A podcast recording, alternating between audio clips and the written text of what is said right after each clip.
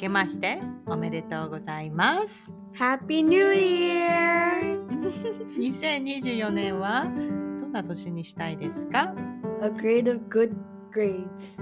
成績が良くなりたい Yeah, because it's so confusing at school sometimes. 確かにだんだん難しくなってきてるよね。マーマンは have good grades too, and I want to do better at my spelling test. え、でもずっとスペリングテストいい感じじゃなかったっけ I know. I want to. Uh, um, I'm like, I want to spell more, so so the things that I don't spell, I can practice more of them. えーすごい真面目だね2人ともお母さんは美味しいご飯が食べれてよく寝れてたくさん笑えてうんもうちょっと楽しい場所に行って楽しいなって思えたらいいなって思ってるけど I also want to learn how to crochet. クロシェあーなんか編み物みたいなやつママは is, Do you want to do something new? なんか新しいことしたい I'm start practicing um my writing. うーん何 writing? Writing、uh, letters? No, no, no, no. Writing um more big sentences. えー Yeah. What about calligraphy or something? ah, how am I supposed to know what calligraphy is? It's like cursive, fancy word art. Ooh, maybe. うーんいいね。うんじゃあ、うんグッラックだね。 Thank you. I think I'll I'll be able to master crocheting by May. え、 Hopefully. メイなのすごい May. 早いね。 Hopefully. Because it's supposed to be really easy or something. うーん Really? なんかどっか行きたいとこある Mm, not really. うーん Yeah. じゃあもしさ、マーマオがさ、とかさ、エマがさ、なんかやりたいとする、やりたいことがあるとするじゃん。I want to do this. I want to go there. みたいな。あってさ、お母さんにさ、え、ダメ。言っちゃダメ。やっちゃダメ。絶対ダメって言われたらどうする ?You really, really wanna do it. But mommy said, Nope. You're not gonna do that. Nope.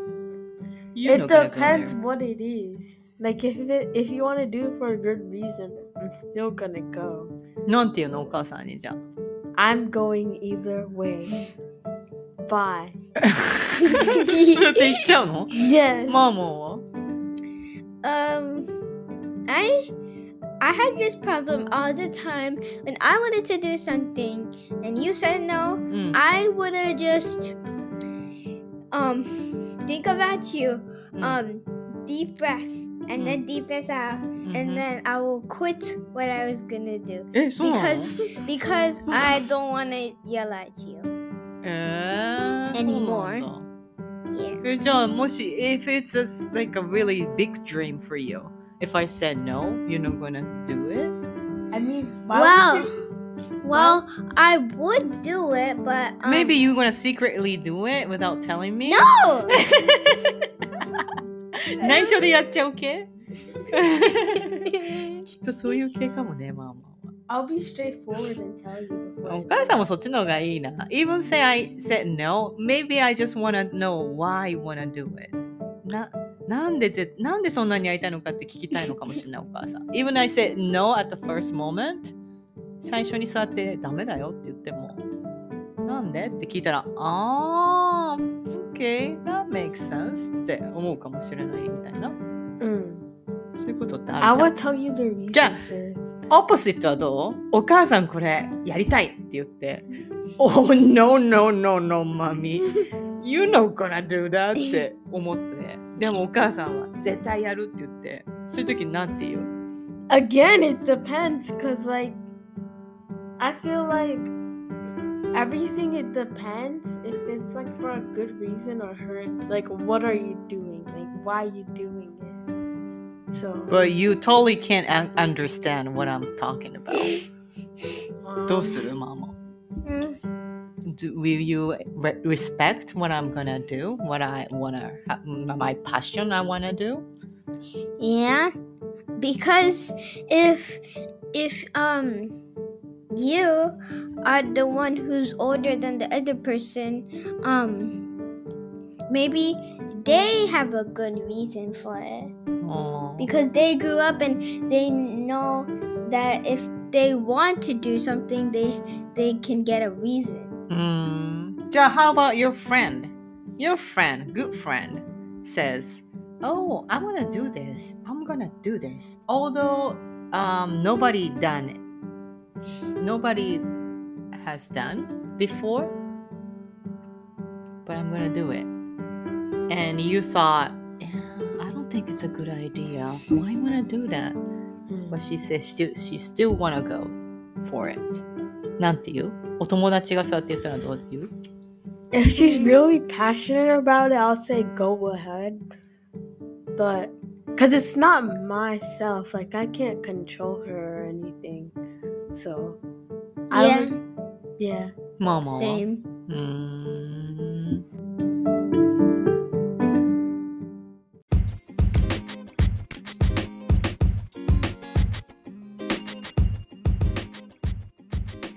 皆さんこんにちは。フロリダで ICU の看護師をしているエミです。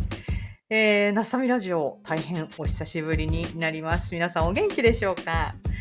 えー、2024年ねもう気づけば3月に 入っていてなんというかびっくりという、まあ、そんな毎日を過ごしている方々多いんじゃないでしょうか。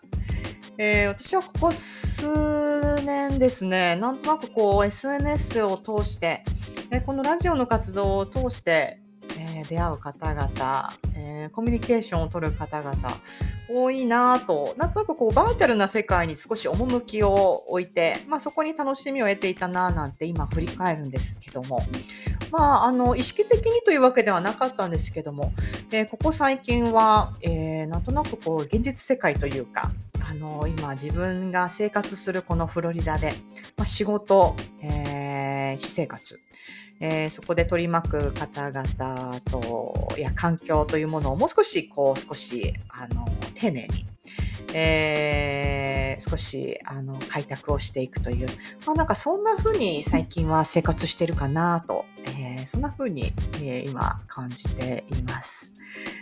えーラジオ自体はですね、あの本当にあの生活の一部のような形でずっと作り続けていた部分があるんですが、まあ、そんな風にあの日々の生活を少し見直してみたり、えー少しあの丁寧にあの過ごしてみたり、少しあの手を広げてみたりと。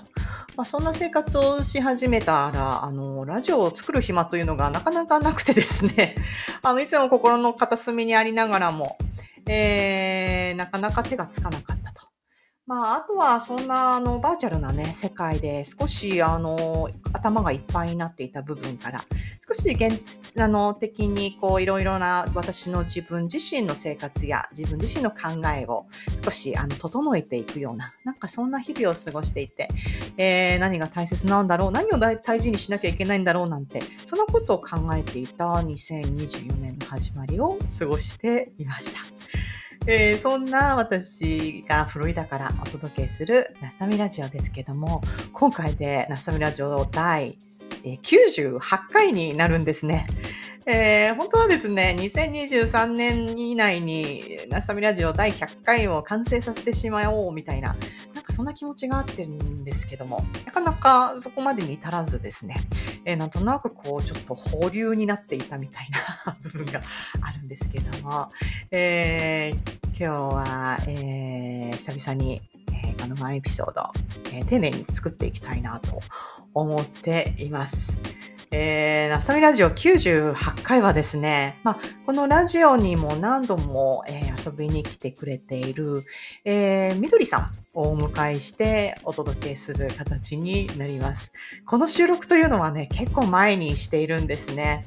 あのーえーみどりさんとはですね、もうこのラジオ以外でも時に長電話にこう長電話をして、まあ、いろんな話をしたりするのがすごく私は好きですね。好きでですね。あの、みどりさんにいつもあの、長電話を付き合わせてるみたいな部分があるみたいなところもあるんですが、えー、時にですね、みどりさんってあの、私とすごく正反対な考えを持ってたりするなって感じること結構あるんですね。で、あの、あの大人になればなるほどというかあの自分の活動をこう少しこうなんていうかプライドを持ってやっているほどあのこうちょっと反対な意見というか批判的な意見に聞こえることも、えー、なんかこうなんか受け入れがたくなってくるというかそんなあのことを無視したくなるというようななんかそんな気持ちになることって多いんじゃないかと思うんですがあの、みどりさんとの、えー、こう、なんていうかな、コミュニケーションというか、えー、会話の中で、私結構あの、意見をみどりさんには言えるという、なんかこんな、そういうこう自、自信というか、あの気持ちがありまして、あの、私はこう思うんだけれども、なんかそれって、な、こういうふうに思ってしまうみたいな、あの、そんなふうに投げかけるときに、あの、みどりさんの意見は変えないんだけれども、あの、それを通して、この、相違する、えー、あの、意見を、こう、踏まえながら少しこうディスカッションができるみたいな、なんかそんなあのところ、そんなことができる彼女にすごく私は魅力を感じていて、あ、みどりさんとまた喋りたいななんて思うっていう、まあそんなあの、あの、関係性が私とみどりさんにはあるなって、えー、このエピソードを聞きながらも思ってました。えー、みどりさんって本当に魅力的な方でですね、まあ、あのー、今まで積み重ねた、えー、世界で世界を舞台に助産師としてえ活躍しているという方なんですけども、まあ、そんな中でもいろんな葛藤を乗り越えて、そしてきっと多分、あの、いろんな反対な意見とか、批判的な意見とか、そんなものを浴びながら、えー、きっと自分の、えー、意見というものを貯めていったという、まあ、そんなみどりさんの姿がより魅力的になっているんだなと。私はそんな風に彼女のことを見ているんですがあの本当に世界に飛び出す第一歩であったというあのそんな時に、えー、自分が一番応援してほしいという家族からの応援というのが、えー、課題になったという、まあ、そんなあのあのトピックがありましてあの、すごく面白い、あの、トピックというか、私も、えー、経験した、きっと、いろんな方が、いろんな場面で経験した、あの、トピックなんじゃないかなと。まあ、そんな内容を少し、えー、いろんな、えー、エピソードを踏まえながら、えー、お話ししているという内容になります。え皆さん、みどりさんのお話を聞きながら、どんな風に感じるでしょうか？え本当に自分が何か少し周りがやこう馴染みがないことを挑戦するってすごく本人も大変だし、えー、そしてその周りも戸惑うんですよね。まあ、そんな時にどんな風に、えー、その過程を過ごすのか。そしてその、それを乗り越えて何か成し遂げた時に、それを振り返ってどんな会話ができるのか。あの、それってなんかこう自然、ごく自然な出来事なんだけれども、すごく、あの、まあ大変なプロセスでもあるなと。まあそんな風に、えー、私はこのエピソードを作りながら考えていました。皆さんはどんな風に感じるんでしょうか、えー、久々のナスタビラジオ、えー、お楽しみください。それでは、Let's get started. Enjoy!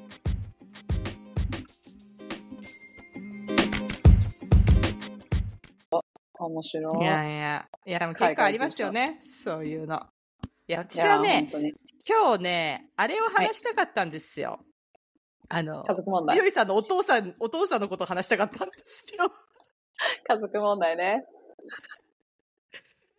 お父さん、あの、失礼とは承知ですけど、すごく可愛らしい方ですよね。はい、なんか、ちょこんって座ってあ、あ、エリさん見てくださったんですか？見てましたよ、あれ。やった。私の、私のそわそわぶりと、父のこじんまりぶりと、ちょこんそうそう、そうそうしてるようには全然見えなかったですけど、お父さんがなんか、なんかね、あ、緊張したんですか？あれ。うん、したした。しましたよ。えーなんで私この仕事受けちゃったんだろうってすごい思った。めっちゃ後悔した。あの、あの日の朝。いや、お父さんもよく、ねえ、あの、可愛らしいと思いつつも、堂々とちゃんと発言して。かもなんか、あの、父親に、うん。あまず最初にまあ依頼が来て、うん。で、あ、そもそもね、そもそもの最初の話を言うと、インタビューを、あの、1、2年前ぐらいにしてもらってるんですよ。あれで、それは、あの、全然テレビカメラとかじゃなくて、うん。あの、インタビューした内容を、あの、うん。書面に書き起こして、うん。ちょっとこう、インタビュー形式のこう、なんていうんですか、はい。こういう感じにしてくれて、でう、ん。それを、あの、ホームページとかで出しますけどいいですかみたいな感じの話だったから、全然別に緊張することもなく、本当に聞かれて戸惑いがあっても、あ、ちょっと覚えてないね、みたいなことがあっても、全部うまいこと綺麗に書いてくれたんですよ、あれは。でうんそれはそれでよかったんですけど、その今回依頼をいただいて、お話があったのは、その直接イベントで人の前で話すみたいなはい話にはいなった時に。あれ当日会場に十数人入ってくれたんですよ。うんうん。で、もともと20人ぐらいしか入らない、結構こじんまりとした会場で、うんで、そこには十数人入ってくれたんですけど、はいはいはいはいはい。まあ、人数はこれぐらいで、で、オンラインで170人ぐらい、あの、登録があったけど、まあ、200人ぐらいは入うん。るキャパで考えてます、うん。みたいな話になって、うん。で、どうぞお父さんに、あの、また打診をしてもらって、もちろん無理なら、あの、強制はしないし、どうですかねって、でもできたらすごくいいと思います、みたいな話になって、はい。私もうん最初に話をいただいたときに、うん楽しそう、それと思って。うんうん。で、うんで、、私、あの、お父さんマジで一般人なので、本当に普通の人、普通の会社員で普通に会社をリタイアした人で、普通のおじさんなんですよ。今、盆栽付きのただのおじさんなんです。で、いけるかな大丈夫かなと思いながらも、お父に連絡をして、うんこうこうこういう依頼が来てると。うんどうでしょうか？うんまあ、誰かしらのためには、なあの、うんお金もらったりしてやってるものじゃないから、本当にただのボランティアでやってるやつだかはいら。そうそうそうあでそうなんすね。そうですよ。うちの団体ですよ。お金はそんな出ないですよ。いえ、そうそうそうだけどさ。まあいいけど。そうで、まあ、うん一人でもね、あの、うんこう私たちの親子の経験が誰かしらになんか本当に本当に貴重な話だと思いましたよ。あればいいよねっていう話になって、うん。結局、あの、おとんにこう、ちょっとプッシュをして、どう思う、うんみたいな話をしたうんら、うん。でもこれはそんなに多くの人が聞いてるのか？うん。会場にも誰か人が入ってくるのか？これは事前にちゃんと打ち合わせがあるんだろうな。そうだろうな。本当にお父さんは話せるのか大丈夫なのか？でもじゃあ や。ってみようとか言って最終的に、え、やってみようなの？みたいな。え、その流れでやってみようなの？みたいな。ちょっとや、ちょっとやりた、やりき、やる気を、やる気はさ、ちょっとあった。そんななんか流れ的にはやらないっていう方向に行くかと思いきや、うん。よし、やってみようとか言って、じゃあやってみるとか言って。そうそうって言って始まったんですけど、いやーでもね、だ、大丈夫でした？あれ。いや、全然、いや、よかったですあ、本当よ。に？うん。あの、そうやって言ってもらえると、父も喜びます、本当に。あ、本私もすごい嬉しい、ありがたいですけど。当。いやー、なかなかやっぱ、なんていうかね。うん。親の気持ちっていうのは、自分自身も、みどりさん自身も、ちょっとなんかこう、公共の場所で喋る私のことみたいな。うんうん。それってなかなか聞けないことだったりするじゃないですか。面と向かって、なんか話すのと、やっぱ自分はこういうふうに感じたみたいなことを、なんかちょっと思い出しながら話すみたいな。うん。なんか、あれってすごいいいよなと思って聞いてましたよ。ありがとうございまうんす。ちょっと広報の方にも伝えておきます。喜いやぶ。、でもなんか、えー、わかんないですけど、親の気持ちって、子ながらに、やっぱちょっといろいろ勘ぐりながら、うーん、それこそ、うんなんか、ちょっと、心配かけたくないから、うん。言わないようにしてみたりとか、まあ、いろいろあるわけじゃないですか。はいあの、いろんな場面で。うんうんうん。うん。で、それは多分子供の頃からずっとそうやって積み重ねたものがあると思うんですよね。親はここら辺の、あの、なんていうか、リミットがあって、これ以上キャパい超えると、ちょっとおかしくなると思うから、うんなんかちょっとこれぐらいに、ちょっと言わないでおいて、いざという時に言おうみたいな、なんかそういうのを子供は見定めながら。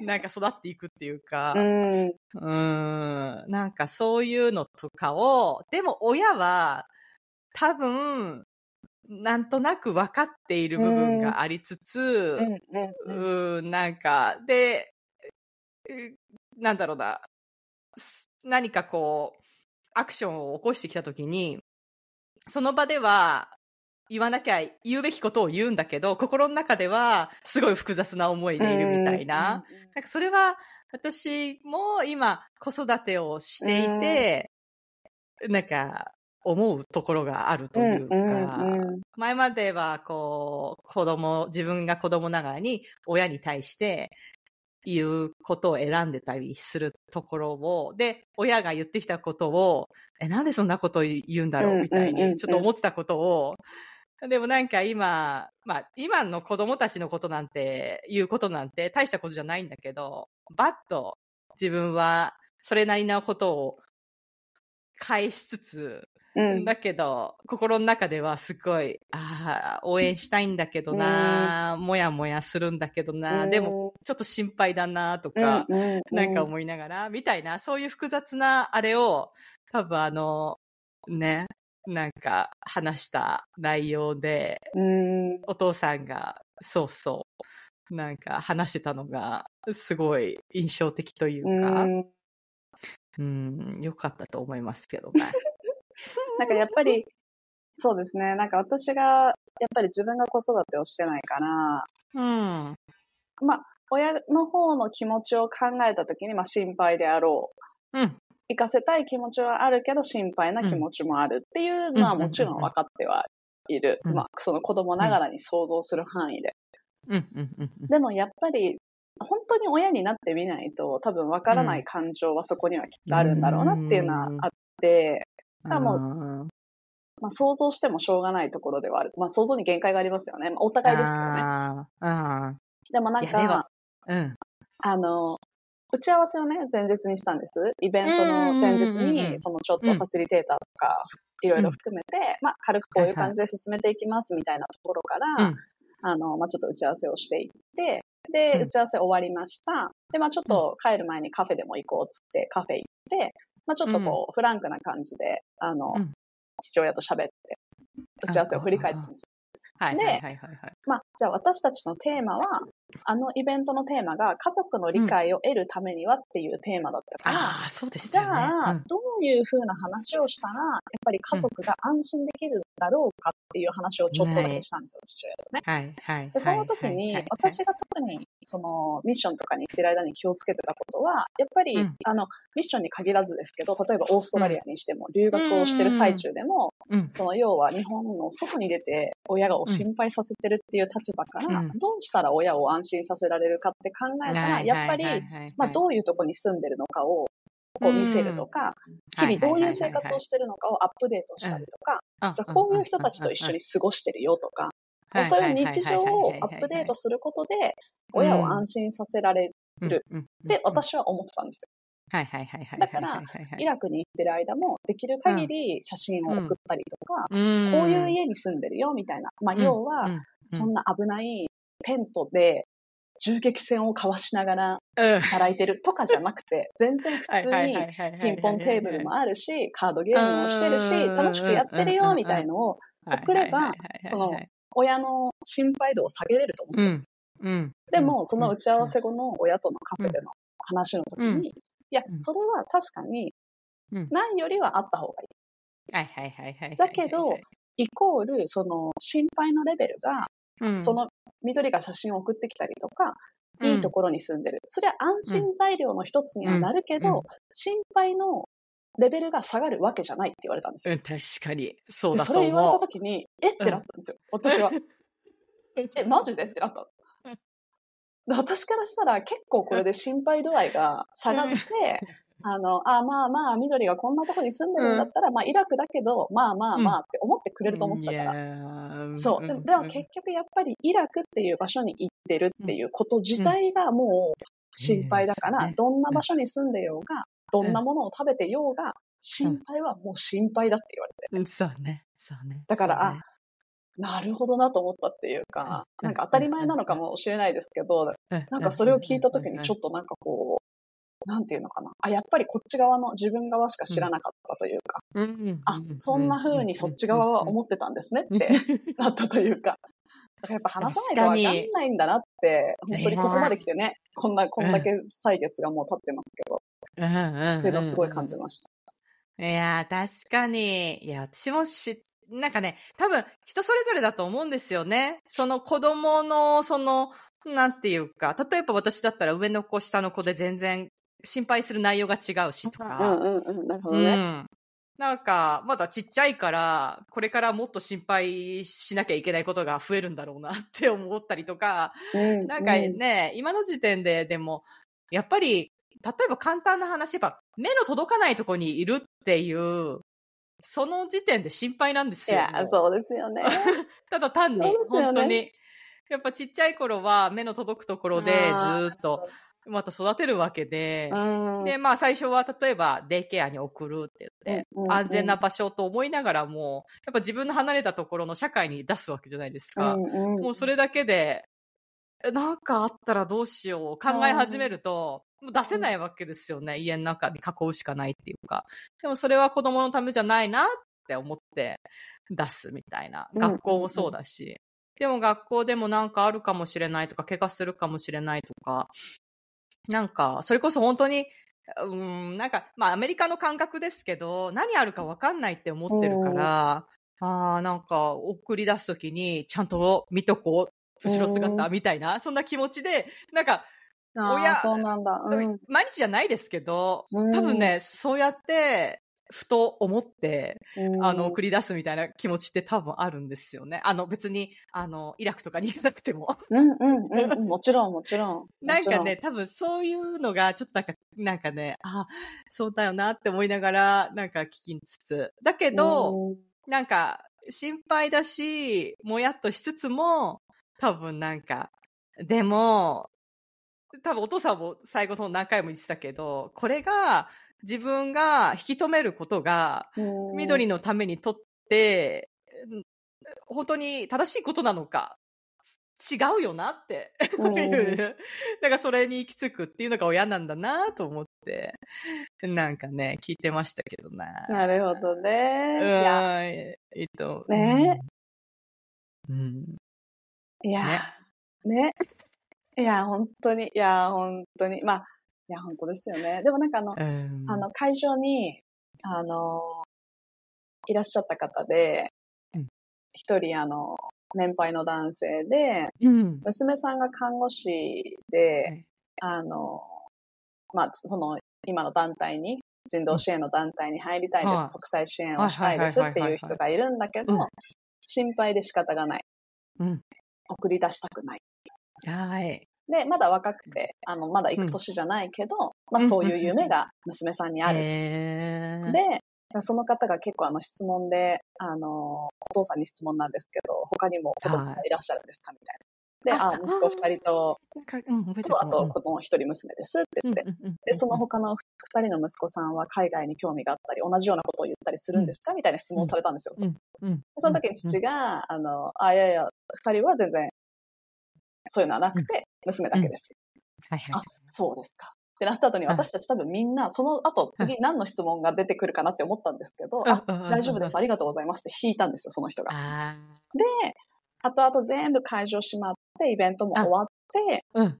で、全部終わった後に、まあ、うん。私も父もまだ残ってるから、まあ、もし、うん。あの、全然は、あの、話とか聞きたいことがあったら、ぜひぜひ来てください、うん。みたいな話になった時に、その男性が、いや、実はって、あの、うん息子が二人いて、息子たちは何にも言わないのに、息子たちは海外の彼女も出してこないのに、娘だけがそれを言うんです、みたいな話になって、そうであの、やっぱり心配で、うん応援したいけど、したくない。うんうん。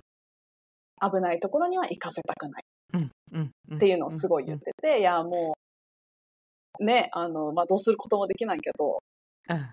ししんどいですよねっていう話で、かわいそうにみたいな、それはそれはみたいな、大変ですねみたいな話をした後に、でも一番最後に、もう本当に結構残られていろんな質問をしてくださったんですけど、うん。最終的にね、あの、まあでも、まあ今すぐ、その、まだ学生さんらしくって、まあ今すぐにこう、あの、はい、団体に入るわけでもないし、まあまだまだ時間はかかりますけど、うん。なんか今日、そのお二人の話を聞かせてもらって、いろいろあったと思うけど、最終形態がこんな風になるうん。その絆が深まっているように僕にはすごく見えたから、あすごく素敵な家族なんだなって思いましたって。はい。だからはい。はい。い。ろいろあったと思うし、きっと今も、まあ、うん。家に帰ったら喧嘩をしてるかもしれないし、わからないけど、今今日のお話を聞いた中では、ものすごく絆の深い家族に見えたので、最終形態がこういう形に僕たちもなれたらいいのかなって思わせてもらいましたって言ってくれて、えすごく本当に、まあ、やっぱ私たちも本当にいろいろあったし、ーすごいで、きっとそれってあの、エミさんもあの、メールで言ってくれたけど、うん例えば海外にで住むって決めた人たちもきっとそうだと思うんですよは。いはいはいはいはい。ね本、当そうです国際よね。結婚するっていう決断をした人もそうだと思うし、やっぱり住む場所を日本じゃなくて海外に行って、うんそれだってきっと親の期待してることと違うことをしてるんじゃないかなって思いながらのことだと思うし、はいはいはいはいはい。でもまあ、離れて、なんかそういう決断をしたからこその経験があって、その経験があるからこそ、うん意外と逆にこう、絆が深まるパターンもあるじゃないですか。それはそうですよね。ね、なんかコミュニケーションの取り方が絶対日本にいる時より良くなってたりとか、まあ私は完全にそのタイプなんですけど、うんうんそこのさい、まあ、さまだ最終形態じゃないけど、少なくとも、うん。まあ、ごちゃごちゃごちゃごちゃして、もう喧嘩もして、泣きながら話をしてっていういろいろを超えて、まあ、3、4年経ってようやく今こういう人様の前でお話ができる形になれたっていうのは、うんまあ確かに良かったんだなっていうのは、その人の言葉を聞いてすごくそうだなと思それはだいぶ消化した後のみどりさんの姿はありますよね。う。そうですね。確かに確かに。あーでもなんか、ね、なんか、まあ、最初なんか、その、なんか、あの、講演みたいのをする、あの意味って何なんだろうっていうのは。思って、で、その、なんか、ね、親に反対されないようにするためには、みたいな。もう私はそこで、おやおや？みたいなはいはい。はいどういう、どういうことだいって思ったっていう。そうそうそうそう。許可がないといけ、それ見せるんだっけ？みたいな。そうそうあれ？入れんだっけ？みたいな話だって。親の許可ができない、ないと、は、は入れないんだっけ？みたいな。そうそうそうなんかね、その辺、いや、あの、親の反対とかは別にあるのはある全然いいんですけど、そんなのは誰にでもあることなんで。なんすけど、ね、その一筆がないと、っていうのが、あの、エマージェンシーコンタクトというか、うんうんうんうんあの、緊急連絡先聞いてっていうのは、親の名前書くとかあったとしても、うん。ねえ、な、なんで、どう、どういうシステムなんだろうかと思ったりしつつ。まあね。私もちょっとあの、ちゃんとした厳密なプロセスは聞いてないからあれですけど、でもやっぱり、その、親に反対されて、またはパートナーに反対されて、やっぱりうん。その契約をやめますはいはいはい。っていう人たちをなくすために、事前に家族からの承諾を得てくださいになるんだと思うんですけど、まあなんか、いやー、ちょっと難しいですけど、なんか、いや、そうなんですよね。私もだから今回、すごいこの話を、てることはわかるんですけあどね。そうそうそう、ん。で私も今回このイベントでテーマが家族の理解を得るためにはっていうのをもらったときに、うーんと、家族の理解を得るためにはななんていうかな、自分でも結構噛み砕かなきゃいけなかったというか、私は全然理解を得ずはいに、自分が行きたいところに行く、自分がやりたい仕事をする。うん。でうん、だけどもちろん説明はする。その、なんていうんですか、別に親のことを。どうでもいいと思ってるわけでは全然もちろんないので説明をすることはもちろん説明はする。だけどうん止められようともうん止まるつもりはない。うんはい、そうですよね。でもそれ、あそう、いや、そうなんですよ。そういう人たちが来ればいいと私は思っていて、うん、確かに。そうですよね。論を言うとねそれまでの、うん、あの、覚悟がある人といそうそううかね。そうそう。で、うんうんうん人それぞれ、やっぱりその人生のステージってあると思うし、うん例えば、うんそう、女性であればやっぱり出産とか妊娠とか、うんうんうんうん。で、男性だと子供がつい最近生まれたけど、来ました、仕事に、みたいな人って結構いるから、やっぱその辺がね、どうしてもちょっと変わってきますけど、それぞれやっぱり人生のステージで、うん。そこにいなきゃいけない。そこから離れてはいけない時ってきっとあると思うし、例えば親が病気になったとか。ね、今何かしらあるじゃないですか。うん。本当はやろうと思ってたけど、うんその計画通りにいかない。で、それは全然それでいいと思うんですよ。うん。ただ、その、じゃあ、本当は今、この団体に入りたかった。海外に行きたかった。だけど、それができなかった何かしらの理由で。で、いいと思う。ただ、うん。やっぱり本当にやりたいことだった時って、それを、それって頭から絶対離れないから、あ何年か経ったって、じゃあ、子供が二十歳になったら行こうとか、うん。うん。ね、ある程度、二十歳にならないまでも、うん。旦那さんに預けて自分が行けるぐらい短期間で派遣行こうとか、まあそんなんいろいろできると思うんですよ。うんで、私の友人も全然あの、ずっと海外留学をしたくって、うん。語学留学がずっと夢で、うん。で、結婚して、旦那さんを説得して、半年ぐらい行ったんだったかな。別にね、子供がいなければいける。その話し合いのあれだと思うし。そういうのってうん自分でこう、本当にやりたかったら、何とかしていくものだと思うから、なんかそこの理解を得るための、うん。なんか、how to みたいなって絶対ないない。から、なんか何を話していいのかなって本当にすごいあのそう時思ったんですよ。ね。でもなんか今聞いてると、案外そのステップを踏むことで自分の覚悟が決まるってことなのかなって気もするっていうか、ね、そういう、なるほどねはいはいね、そういうちょっと登竜門的な、うんうんうんあの親の承諾を得るイコール、自分自身の覚悟を決める的な、確かに。なんかあるじゃないですか。え、エミさんはちなみに、こあの日本の外でアメリカで暮らしますは反対結構されたんですか、ーうん親からいや、もうね、えっと、アメリカに住むっていう時点ではもう結婚してたので、ああ、はあはあ。あの、もうしょうがないっていうか、そこを止める、もう、あの、段階ではなかったというか。なるほど、なるほど。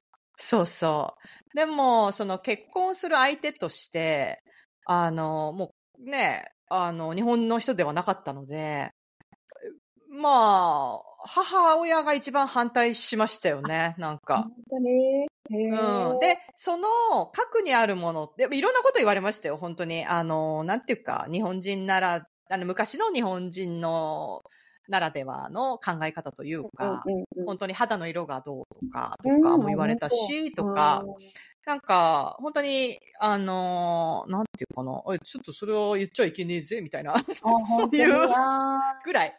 でもなんか、うんまあでも、結婚したいっていう意思が、勝つまで、勝つぐらいの意思表示が多分欲しかったんでしょうね、母も。なるほど。それは私も今、わかる気がするんですけど、それぐらいの覚悟が見えれば、なるほどじゃね。あやってみればいいんじゃないって言うじゃない言いたくないけど、みたいな。そうそうそうそう。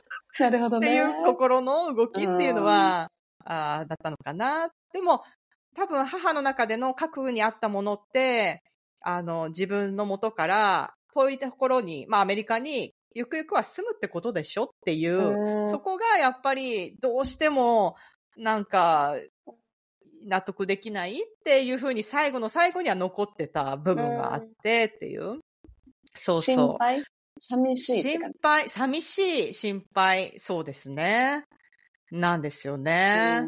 なので、そうそうそう。だからいろいろ付属した？だからそれこそ、あの、AB 型なんですけど、うちの 子供たちのお父さんって、はいはいはい。AB 型とかやめた方がいいよみたいな。なんかそういう、本当にどうでもいいことをたくさん否定して、えー。特にあったのっていうのは、あ、なるほどね。本当に遠く行っちゃったら寂しいし、なないなんか、なんか、こう何、かしらを見つけて。親として、そう、離れているところに、助けられない助けたい時にとか、うん。助けてって言われてもいけないとか、うん。なんかそういうことっていうのが最後に残ってっていうのがあったんでしょうけど、まあ、私も、アミドリさんってどうかわかんないですけど、あの、これ親に反対されるだろうなっていうことって、めちゃめちゃ準備してプレゼンしに行くじゃないですか。多分。あ、本当本当そう。本当にそう。で多分、いろんな人の中の、その人生の中で、子供から育ちながら、多分、なんていうか、ね、あの、どうしてもやってみたいなって思うことがあって、多分これ反対されるんだろうなって、なんとなく薄々気づいていてっていうのを、ちょっと温めつつ、でも多分、親に発表するぐらいまで、あのーに来るものって、多分本当にやりたいことだったりするっていうか、なんか、そ親にこう意思表示をすることで、覚悟が決まっていくというか、なるほどね。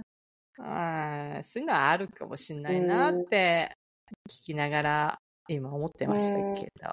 なんかやっぱり、ね、その、あの、父がそのイベントの中でも何回か言ってたよことなんですけど、あの、やっぱ応援してもらいたい人に応援してもらえないのあは、ーやっぱり苦しい、緑も苦しかったと思う、みたいなことを言われたときに、なんかものすごい、なんかこう、エモーショナルな、やっぱりあの時の気持ちが蘇るというか、はいはいはいはい。やっぱそうなんですよね。結局、うん。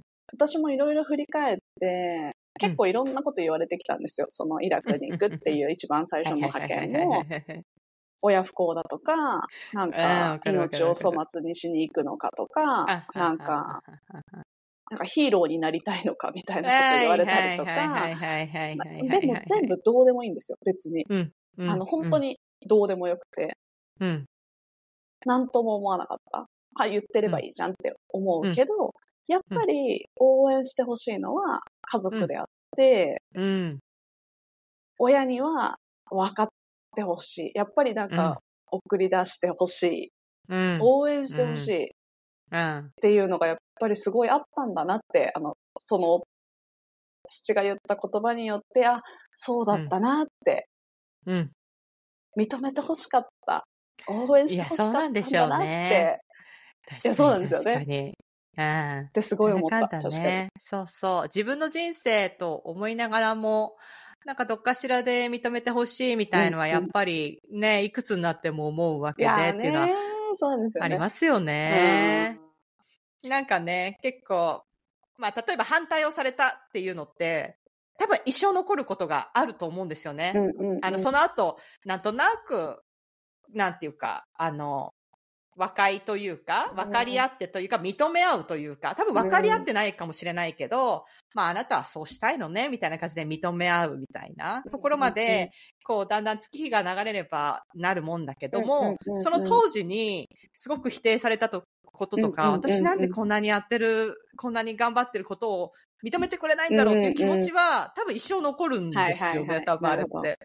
うん。だけどなんか、それにちょっとまた月日が流れた後に、そこを一緒に振り返る瞬間があるみたいな。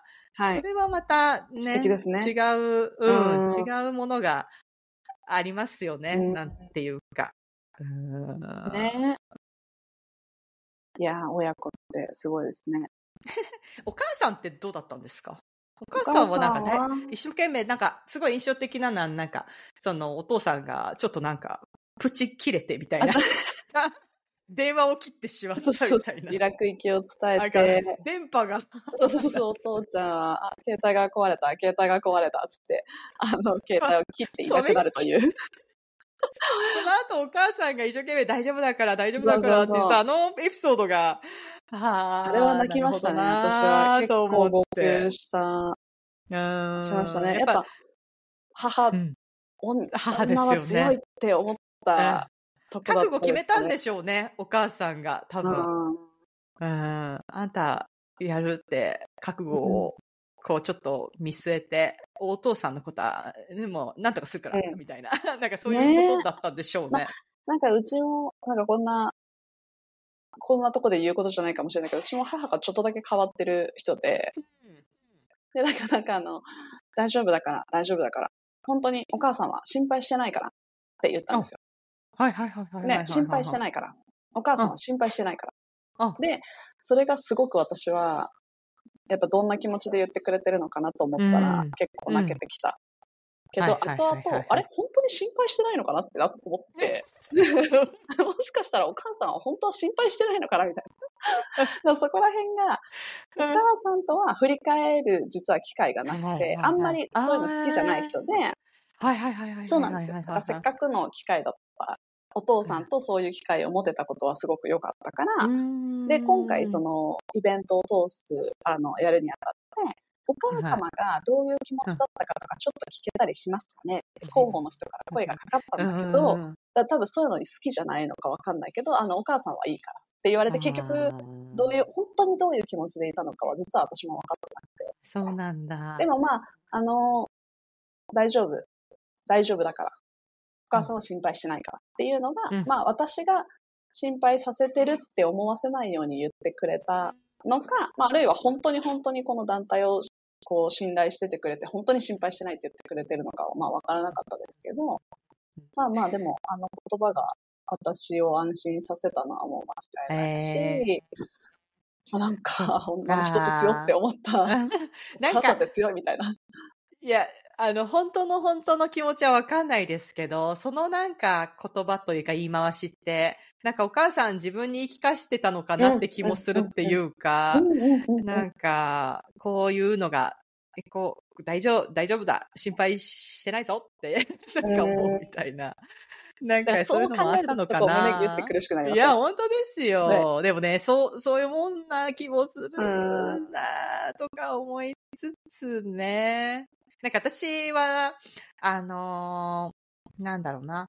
例えば、子供が、うーん、なんだろうな。つい最近だったら、えっと、飛行機に乗って修学旅行行ったんですよ。おあのー小学校のうん、あの、うん修学旅行で、あの、フロリダからワシントンうんの方に飛行機で行って、なんか4、んな何泊したっけ ?3 泊だか。結構、なんか行って、っうんうんうんうんていうのに、まあ学校で行くものだから、と思いながらも、やっぱちょっと心配なんだけどなーって思うわけじゃないですか。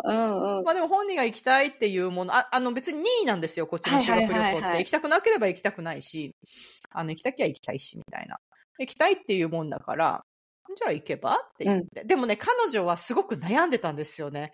いや、私行けるかな？本当に寂しくなんないかな？とか言って。かわいい。どうしようかな？ってギリギリまで迷って、やっぱ、お母さんやっぱ行くってうんうんうんうん言ったんですよね。なんだけど、私はすっごい心配だったし、そうですよ。そう。いや、行ったこともないし、私、ワシントンとかとか思いながら。何すんの？みたいな。しかもなんか、小学校でね、飛行機乗せて、うんあの、見えないとこで行くみたいな。そんな、ね、しかも3泊だか、みたいな。え大丈夫なわけ？みたいな。ちゃんとなんか、しかも適当系でしょ、どうせ？みたいな。なんかわかんないけど、なんか、学校とはいえ、みたいな。もういろんな、ちょっと。心配がいっぱいあって。もちろん、もちろん。そう。だけど、やっぱ子供の前では、お母さん心配で、ちょっと今すぐ電話してね、とかは言わない、言わない。んですよ。えあの、それってね、日本人だからですか？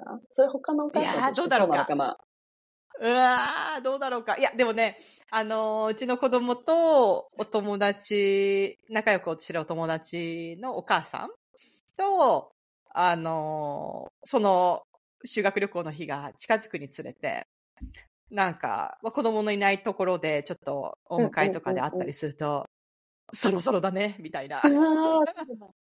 そういう感じで。でもあんまり言うと子供の不安を煽るからっていう、そうねなんかやっぱ親としてのコントロールもやっぱこっちはあってとか、あんまりこっちがそわそわすると、ねえ、なんか行かないとかなっちゃうのも、ちょそれはそれでめんどくさいしみたいな。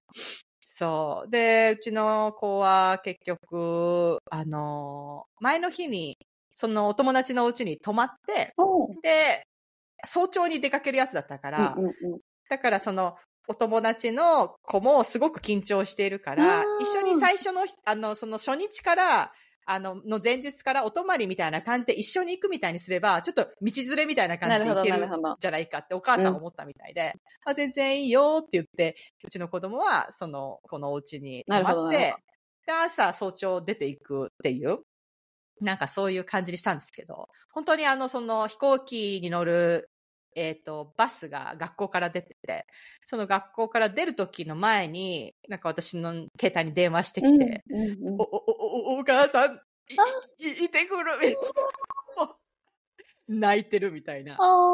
そう。でもそういうのを、なんか、あ、だ、大丈夫かな。ダメかもしれないな、これって思いながらも、あ、いってらっしゃいみたいな感じで、うん楽しんどいでみたいな感あじで言うみたいな。ーなんかね、それでもね、そういう安。心したと思いますよね。あ、わかんないけどね。ね人によるのかもしれないけどうど、うんやっぱりこう、ねね、まあ人によるのかな。でもやっぱそうやって毅然な態度をとって、大丈夫だよ、うん大丈夫、大丈夫ってうん言われるとやっぱすごく安心しますよね。なんか、あ、そっか、ね大丈夫かって思えるというか。そうですよねうん。あとはなんか、私は子供に対してそうやって、うん、行っといで行っといで、楽しんどいで、みたいな感じで知らんぷりするみたいなのって、うんうん。えなんか、もう、私、お母さんはもう何もできないよっていう意思表明というか、うん。もうあんた自分で何とかしなさいみたいな、うん。なんか、私のところには帰ってこれないよみたいな、うん。なんかそういう気持ちを伝えてるつもりというか、うん。だからもう後戻りできないなと思って前に進むしかないみたいな、なんか、そういう感じにも思ってるな、こっちは、と思いながら。ね。うーん。いやね。いろいろ通ってきますよね。いや、なんか、ね。だから、あの、私も、結局今の団体入ってもう3年ちょっとぐらい経ちますけど、3、4年ぐらいか。なんか、言われたことの一つに、あ、なんか、う緑のとこのお父さんとお母さんは、うんつ、強くていいね、みたいな。なんか、うちの親はそんなに強くないから、そういうのは無理、みたいなことを言われたことがあったんですよ。うん。へえ。ですっごいカチンとき強いて、か。あめちゃくちゃカチンときて、いや、何を知ってるの、うちの親の、みたいな。あ。えそうですよね。で、うちだっていろいろあったし、今は最終形態でこういうね、なんかすごいサポーティブな感じで、うん。じゃあ次もしまたミッション派遣先決まったらどう思いますか、とか言って、あの、この前のイベントでも言われてたけど、はいはいあ、はいはい。行ってらっしゃいって感じですとかって言ってたけど、うん。でもやっぱりうんそこに来るまでには、ものすごい多分親なりの葛藤がきっとあっいやいや、て、本当にね。それはそうだと思う。で、あの時うん。にその話してた、その緑のこれまでの夢を叶えたいっていう思いと、まあそこに努力をしてきた、その過程で、なんかそれを、やっぱり引き止める、反対する勇気がなかったみたいな、なんか反対するね、あれが言言ってたじゃないですか、勇気がなかったみたいなことを言ってたと思うんですけど、なんか、あ、そんなに考えてたんだと思ったんですよ。あの、正直、うん。本当に。うん。あの、父は結構、こう、ヘラヘラっとしてるタイプの人間で、うん。全然そんななんかこの、日本男児のどしっとして、威厳があってみたいな父親じゃなくて、本当になんか、にゃーってしてる感じの人なんですよ。うん。そうそうそう。だだからなんかそんなに真面目に考えてるなんて本当に思ってなかったから、そんな緑の人生を止める、そのやりたいことを止める勇気がなかった。多分責任を持てないとかそういうことだと思うんですけど、うん。なんかそこまで考えてくれてたんだなっていう思いはもちろんあるし、うん。それまでだってそうやってイラク行きの報告を受けた時にもうパニックになってるのがもう目に見えて分かったっていうか、もう動揺に動揺を重ねてたと思うし、なんかそういういろんなこの葛藤ってなんか多分他の人には見えないし、なんかそれをなんか、ああ、いいよね、緑の親はって言われたことがもうカチーンときて、もう胸ぐら掴んでやろうかな。って感じで、もうちょっと、はっみたいな感じになったんですけど、でもやっぱ、なんか今話聞いてたらやっぱどこの親もね、その、別にイラク行きがどうとかじゃなくて、本うん。当さっきも言ったけど、ね、留学に行くにしたって、うん。ね、結婚して日本じゃない国に住みますにしたって、すごい止めたい気持ちと応援したい気持ちと、多分本当にそう。親は、ね、そうね。いろんな葛藤を経て、いや、本当に。ねうん。うん。でも、そうそう、今、エミさん言ったみたいに、やっぱり、それでも、なんて言うんですか？ななんて言うんだろう。諦めてとか、今度親との縁を切ってとかね、そんなに反対するんだったら、じゃあいいよ。うんもう別に勝手にするから。って言って、切ることもできるかもしれないけど、うんやっぱそうしないし、やっぱり応援してほしいし、うん。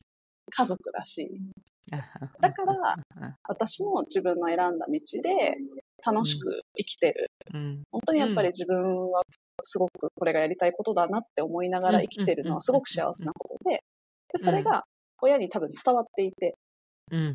で、その、まあいい、こう、エネルギーが、こう、ちゃんと伝わっていっていて、今の形になってるんだなって思うと、ね、何にしたってやっぱりどんなに最初反対されて、はぁってやっぱなるかもしれないけど、ね、そこからやっぱりもう巻き返していくというか、本当に時間をかけて、何年か何年かかけて、最終的に、ね、ほら、あの時言ったじゃんみたいなね、そのお母さんみたいな、いや、本当ほらほらほらみたいな、言えるような関係にゆくゆくなればさあ、いいか言われた通りにし失、そう、言われた通りに失敗して、言われた。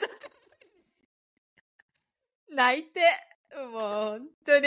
そうでしたね。やっぱり言うこと聞いときゃよかったね。え、だから、それもね、それもいいんですよね。もういいんですよ。いや、本当そうだと思う。でもいいですよそれも含めて、多分なんか。応援してるっていうか、親なんだな、そんなことも最終的に、まあ、だけどねって言って話せるっていうのはなんていうか、ね、多分、あの、家族なんだなってうん。思いますよね。きっと。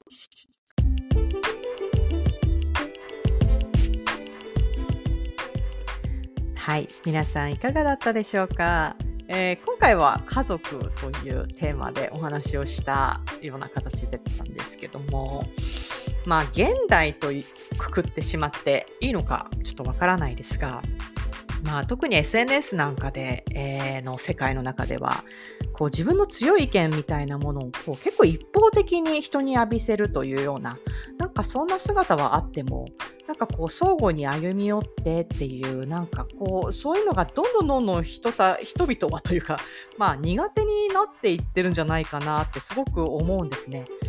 であのいろんな人付き合いという中でもまあ自分とこうちょっと興味が外れる人は、まあ、簡単に切り捨てていくようななんかそんな関係性っていうものが結構多いようななんかなんかちょっとそれって寂しいなと思う経験というものを私自身もあったりとかしつつ、えーそんな中でもあのーまあこう少しぶつかりながらもあのーあのこう歩み寄るという、まあ、すごく労力も使うし時間も使うしというそんなことができる人っていうのがすごく、えーなんかこう特別な存在に、まあ、なっていくんだなと改めてそんなことを考えていました。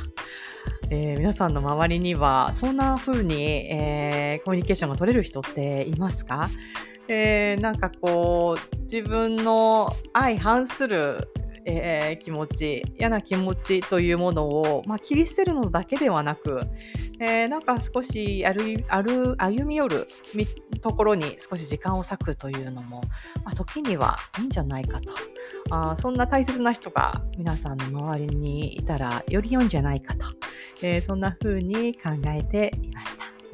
えー次回はナスタミラジオ99回になります。えーまだ配信予定は未定ですが、えー気長にお待ちください。それでは皆さん元気に過ごしてくださいね。Have a nice one. Bye!